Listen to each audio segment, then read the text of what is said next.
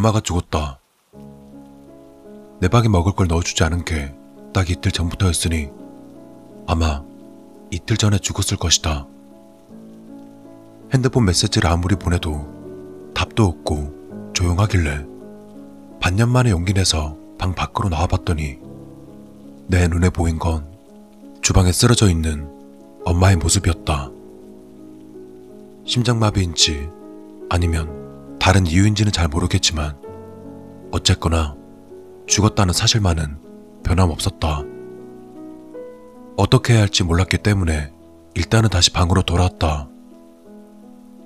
어둡고 안락한 방으로 돌아오니 마음이 안정되는 기분이 들어 한동안 가만히 누워있다가 더 이상 배고픔을 참지 못하고 부엌에 나와서는 냉장고를 뒤적였다. 익히지도 않은 소세지를 세 개쯤 해치우고 나서야 슬슬 포만감이 찾아와 머리가 돌아가기 시작했다. 이제 어떻게 할까? 일 때문에 해외에 나가 있는 아빠한테 연락하는 건. 안 그래도 자식 농사 망했네. 방 밖에 나오지도 않는 쓰레기 새끼를 낳았네. 하며 난리를 치는 인간이었다. 엄마가 죽을 동안 넌뭘 했냐며 노발대발할 게 뻔했으니 연락하고 싶진 않았다.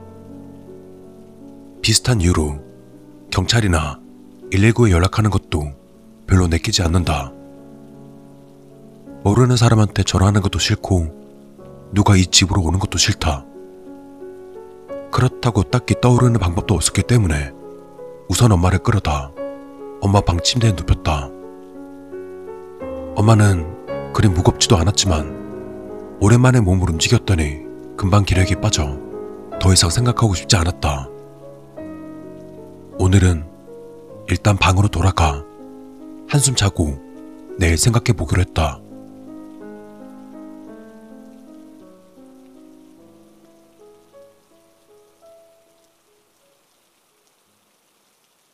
다음날 일어나서 부엌을 뒤져본 뒤 슬슬 불안해지기 시작했다. 이제 먹을 것도 없는데 어떻게 할까? 식탁에 있던 엄마 핸드폰을 주워 들었다. 내가 보낸 수십 통의 메시지들 사이로 아빠가 보낸 메시지가 보였다. 생활비 입금했어. 이달엔 조금 더 넣었으니까 아꼈어.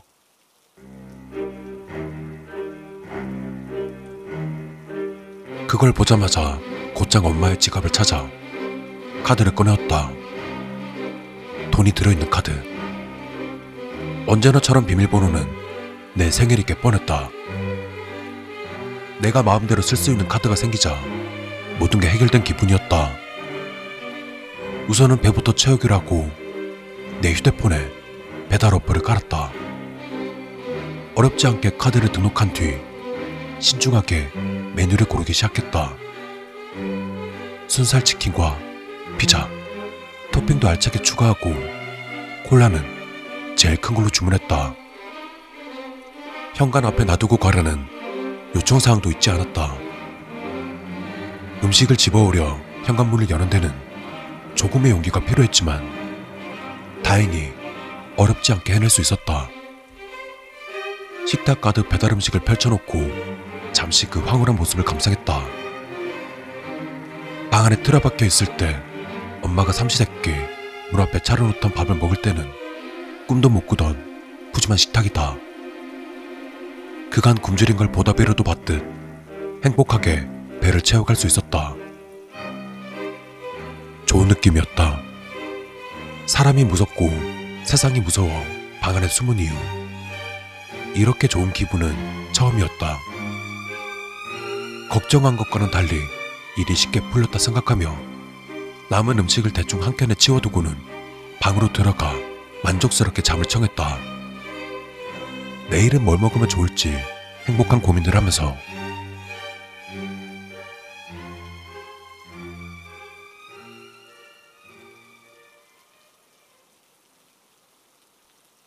삼일이 지났다. 돈 걱정은 없었고 잔소리할 사람, 눈치 볼 사람도 없지만 조금 걸리는 게 있었다. 열심히 울려대는 엄마의 휴대폰. 발신자는 아빠였다. 어제부터 한 시간에 한 번꼴로 전화가 오는 통에 신경 쓰여서 견딜 수가 없었다. 한동안 놀리던 전화가 끊어지자 이번엔 메시지가 들어왔다. 어제부터 왜 이렇게 전화를 안 받아? 사람이 전화를 하면 제깍제깍 받아야지.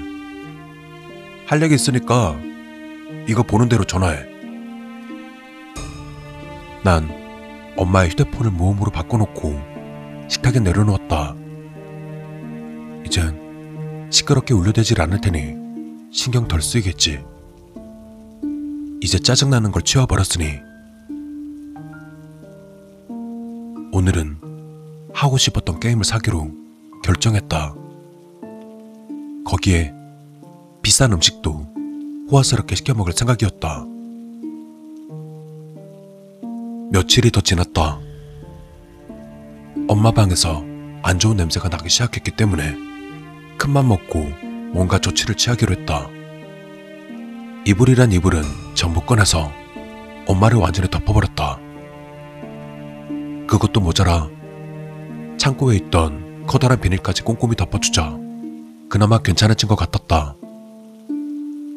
고급진 향초 같은 걸 식탁에 켜놓으면 좋을 테니 온라인으로 이것저것 구매하기로 했다. 향초, 탈주제, 편히 입을 추리닝도 몇개 주문하고 간식이랑 헤드폰도 사면 좋을 것 같았다. 장바구니를 채워갈 때마다 말 못할 쾌감에 몸이 떨렸다. 하지만 양껏 채워놓고 결제 버튼을 누르자마자 잔액 부족으로 결제가 취소되었다. 난 짜증을 내며 그나마 필요 없어 보이는 걸 몇 개 빼자. 다행히 결제는 할 수 있었다. 하지만 이대로는 곤란했다. 한동안 잊고 있던 엄마 핸드폰을 집어들자 수십 통의 부재중 전화와 함께 장문의 메시지가 수두룩하게 와 있었다. 지금 남편 알기를 뭘로 하는 거야? 난 그냥 돈 벌어다 주는 기계야? 전화 한번 하는 게 그렇게 어려워? 당신이 날 이따위로 무시하니까 자식 새끼까지 그 모양이지. 비슷한 내용의 메시지를 몇 개 대충 훑어보고는 답장을 해줬다. 돈 좀 더 보내줘. 칼같이 전화가 걸려왔기 때문에 화들짝 놀라며 휴대폰을 내려놓았다. 그냥 돈이나 붙여주면 좋을 텐데 굳이 전화까지? 짜증이 나서 거실에 걸려있는 가족 사진을 힘껏 던져버렸다. 먹다 버린 배달 음식과 쓰레기들 사이에 처박혀서는 어색하게 웃고 있는 꼴을 보니 그나마 마음이 풀렸다.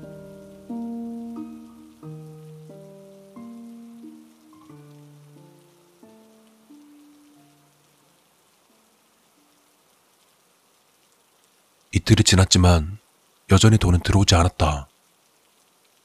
틈날 때마다 만 원 단위로 주문을 해봐도 여전히 잔액 부족이다. 며칠 정도는 과자랑 간식으로 배를 채울 수 있으니 괜찮지만 문제는 어제부터 미친 듯이 족발이 땡긴다는 것이었다. 그래서 조금 더 힘을 내보기로 하고는 엄마 휴대폰을 들었다. 부재중은 고작 3개뿐이었지만 메시지는 수십 개가 와 있었다. 지금 사람 말려 죽이려고 그래? 내가 많은 거 바랬어? 타지에서 고생하는 남편 전화 받는 게 그렇게 싫어? 전화도 안 받고 답장도 안 하다가 기껏 탄다는 소리가 그따위 돈 타령이야? 여기까지만 읽고 다시금 답장을 보냈다. 돈이 없어서 굶고 있어. 돈 좀 보내줘. 잠시 후 몇 번의 실패 끝에 결제에 성공했다. 돈이 들어왔다. 난 포효하듯 기쁨의 비명을 지르고 다시금 쇼핑을 시작했다. 얼마간 돈이 없어 고생했으니 나에게 주는 상으로 아주 거창하고 만족스럽게 돈을 쓸 생각이었다. 이후 몇 주 동안 돈 걱정 없이 마음껏 먹고 즐길 수 있었다. 이번엔 돈을 제법 많이 보내준 모양이었다. 그 덕에 내가 자고 싶을 때 자고 일어나고 싶을 때 일어나고 하루 종일 게임하다가 먹고 싶은 게 있으면 시켜 먹는 것이 전부였다. 씻어라. 밖으로 나와라. 청소 좀 해라. 나와서 얘기 좀 하자. 이따위 잔소리하는 사람이 없으니 정말 살맛이 났다. 안 좋은 냄새가 거실까지 퍼지기 시작했지만 이젠 그럭저럭 적응도 된 상태였다. 콧노래를 흥얼거리며 쓰레기들을 피해서 주방으로 나왔다. 어제 먹던 치킨이 반 이상 남아 있었지만 식은 걸 먹고 싶지는 않기 때문에 쓰레기가 가득 차 있는 거실로 던져버리고는 새로 피자를 시켰다. 유튜브를 보면서 느긋하게 기다리던 그때 모르는 번호로 전화가 걸려왔다. 내게 전화를 걸 사람은 없으니 이상한 스팸 전화일 게 분명했다. 받지 않고 넘겨버린 뒤 다시금 영상에 집중했지만 날 귀찮게 하려 작정했는지 이번엔 메시지가 화면을 가렸다. 그래서 연락드립니다. 해외 거주 중이신 가족분이 방에서 극단적인 선택을 하신 것이 뒤늦게 확인되었으나 가족분들께 연락이 닿지 않아. 역시나 스팸이었기 때문에 곧바로 차단을 해버리고 나서야 평화가 찾아왔다. 크게 숨을 들이키며 새삼 주변을 둘러보았다. 따뜻한 집에 시르 소리 하는 사람 하나 없고 먹고 싶은 건 언제든 먹을 수 있다. 싫은 건 안 하고 원하는 건 다 한다. 꿈만 같은 공간. 나도 모르는 사이 행복한 웃음을 지으며 확신했다. 아무리 생각해도 난 지금 천국에 있다.